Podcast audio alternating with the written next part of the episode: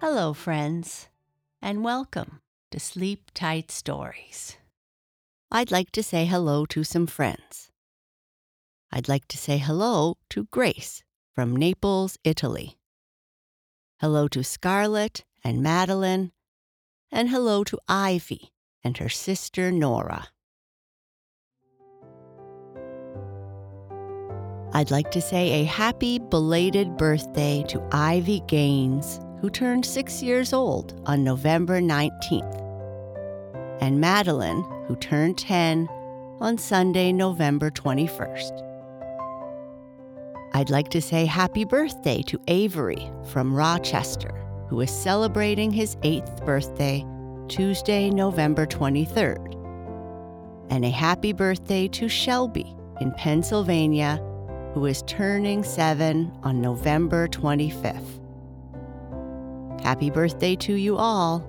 I hope your day is very special. Thank you, Grace, Scarlett, Madeline, Ivy, Nora, Avery, and Shelby for your support. If you'd like to support us and get some of the perks, like shoutouts, birthday messages, and goodies in the mail, please visit our support page at sleeptightstories.org slash support. From now until Christmas, we are offering 40% off our Sleep Tight Premium subscriptions. Thank you.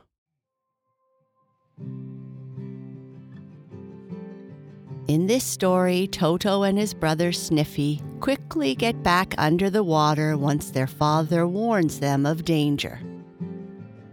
After a while, the beavers are able to make their way up to the dam and get started on gnawing down a tree. Father Beaver teaches Toto and Sniffy how to gnaw on the tree in a way to make it fall exactly where they want it. When the tree is almost ready to fall, they stop, and Father Beaver says he will finish it for them. Toto goes for a snack and runs into Don, a runaway dog. When they are talking, they hear a sound again. What does it mean?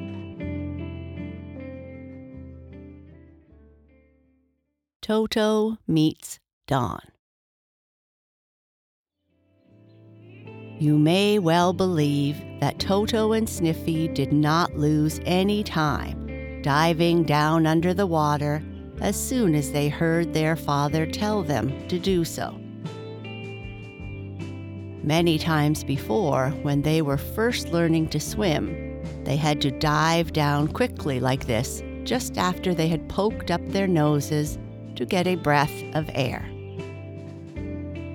And always their father or mother had swam with them out of danger.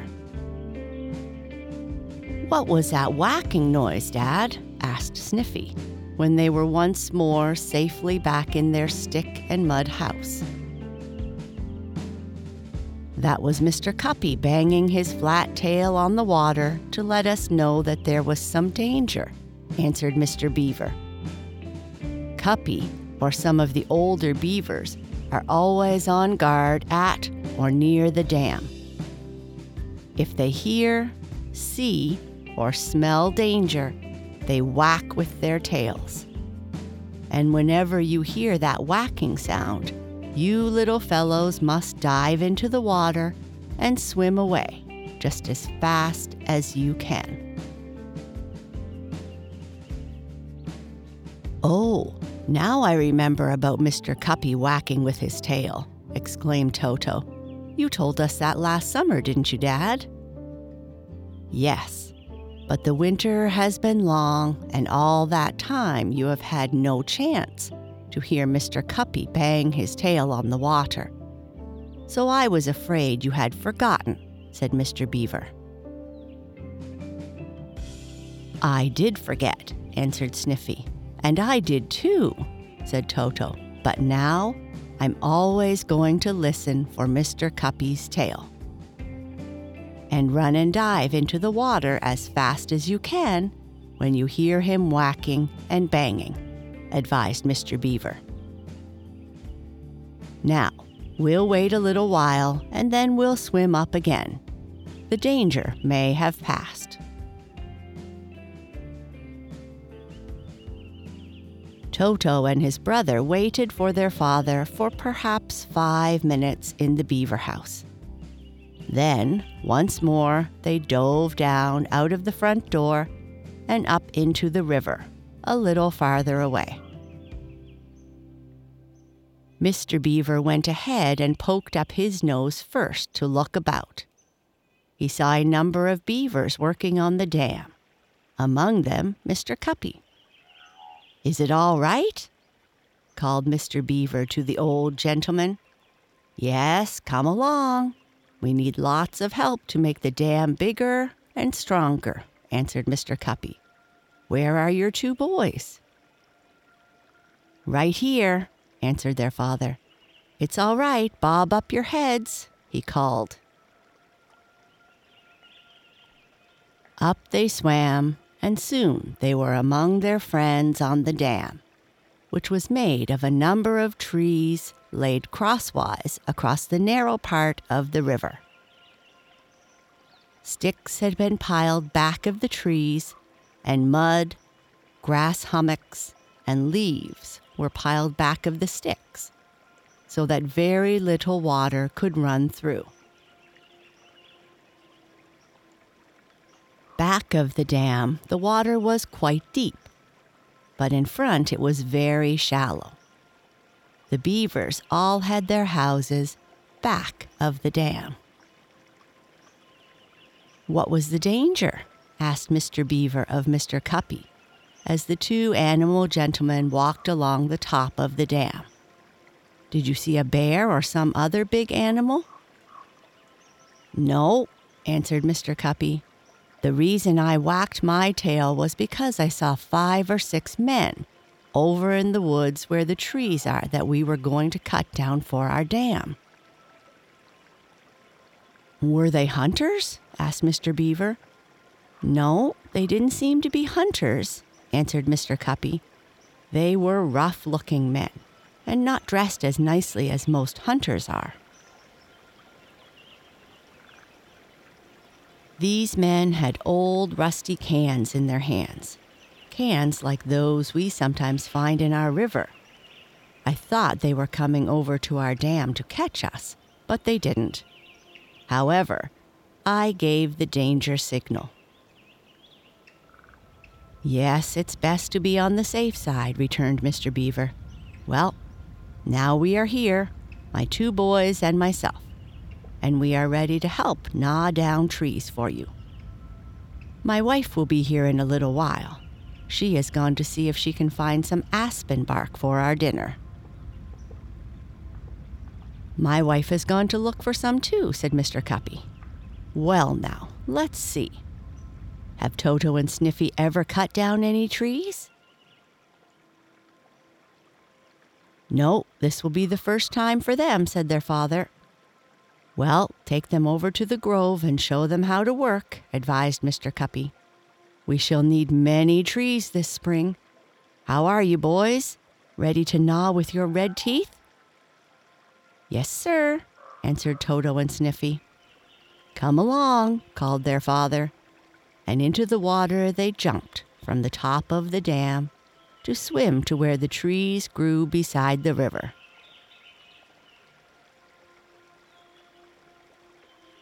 Beavers always swim if they can to wherever they want to go.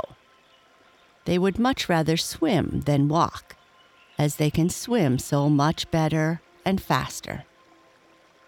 So in a little while, Toto and Sniffy stood beside their father, beside a tree, which, where the tree trunk went into the ground, was as large around as your head. We will cut down this tree, said Mr. Beaver. What? That big tree? cried Toto. We can never gnaw that down, Dad. It will take a year. Nonsense, laughed Mr. Beaver we can gnaw down larger trees than this. Before you boys are much older, you'll do it yourselves. But now come on, let's start. I'll watch you and tell you when you do things the wrong way. That's the way to learn. I guess I know how to gnaw down a tree, boasted Sniffy. I've often watched Mr. Cuppy do it. This little beaver boy stood up on his hind legs, using his tail as a sort of stool to sit on, and he began cutting through the bark of the tree, using his four strong, orange colored front teeth to gnaw with.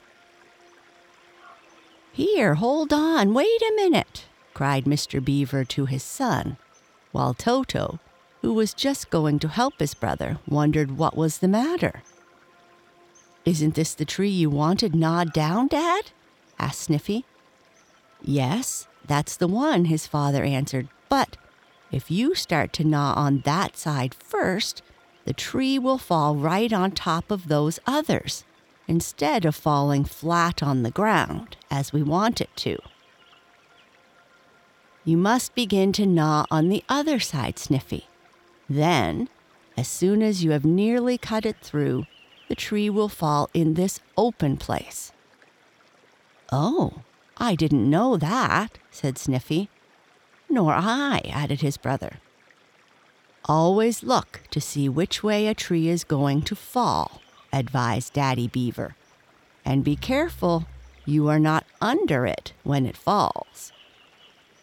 If you do as I tell you, then you will always be able to tell just which way a tree will fall to make it easier to get it to the dam. Then Mr. Beaver told the boys how to do this, how to start gnawing on the side of the tree so that it would fall away from them. How they do it, I can't tell you, but it is true that beavers can make a tree fall almost in the exact spot they want it. Of course, accidents will happen now and then, and some beavers have been caught under the trees they were gnawing down. But generally, they make no mistakes. How are we going to get the tree to the dam after we gnaw through the trunk? asked Toto, as he and Sniffy began cutting through the outer bark with their strong red teeth.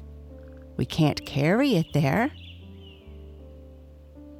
we could if we could bite it into short pieces. As we bite and gnaw into short pieces the logs we gnaw bark from in our house all winter, said Sniffy. We don't want this tree cut up into little pieces, said Daddy Beaver. It must be in one long length to go on top of the dam. We can never drag this tree to the dam after we have gnawed it down, sighed Toto. It will be too hard work. You won't have to do that, said his father with a laugh.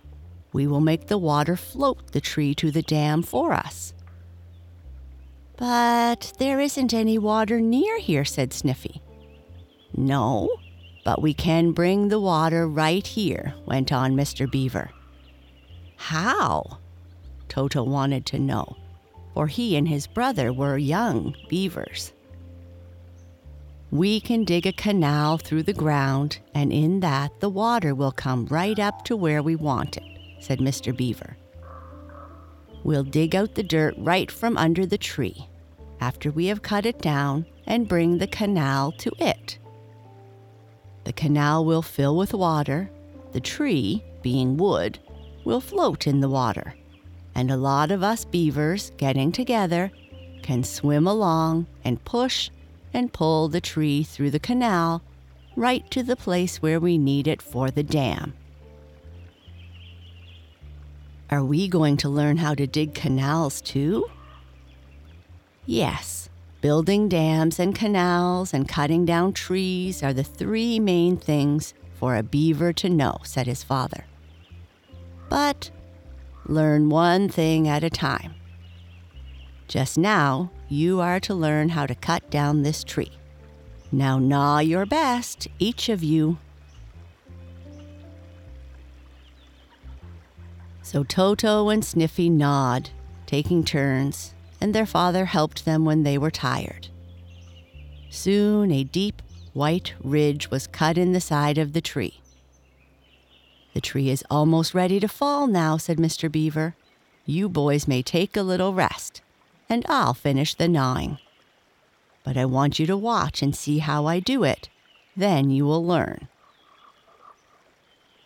May I go over there by the spring of water and get some sweet bark? asked Toto. Yes, I'll wait for you, answered his father. I won't finish cutting the tree down until you come back. Bring me some bark, begged Sniffy as he sat down on his broad, flat tail.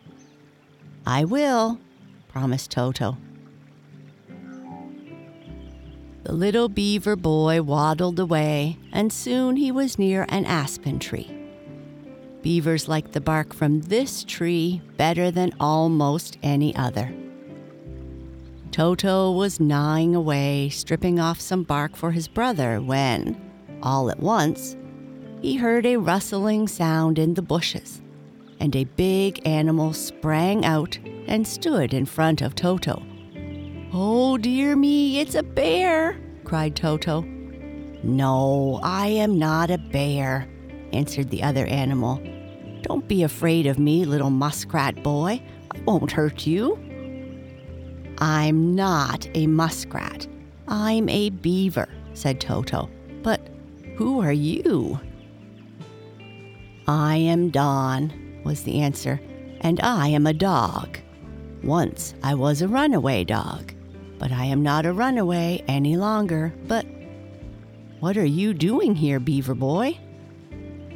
Helping my father cut down a tree for the dam, Toto answered. What are you doing, Don?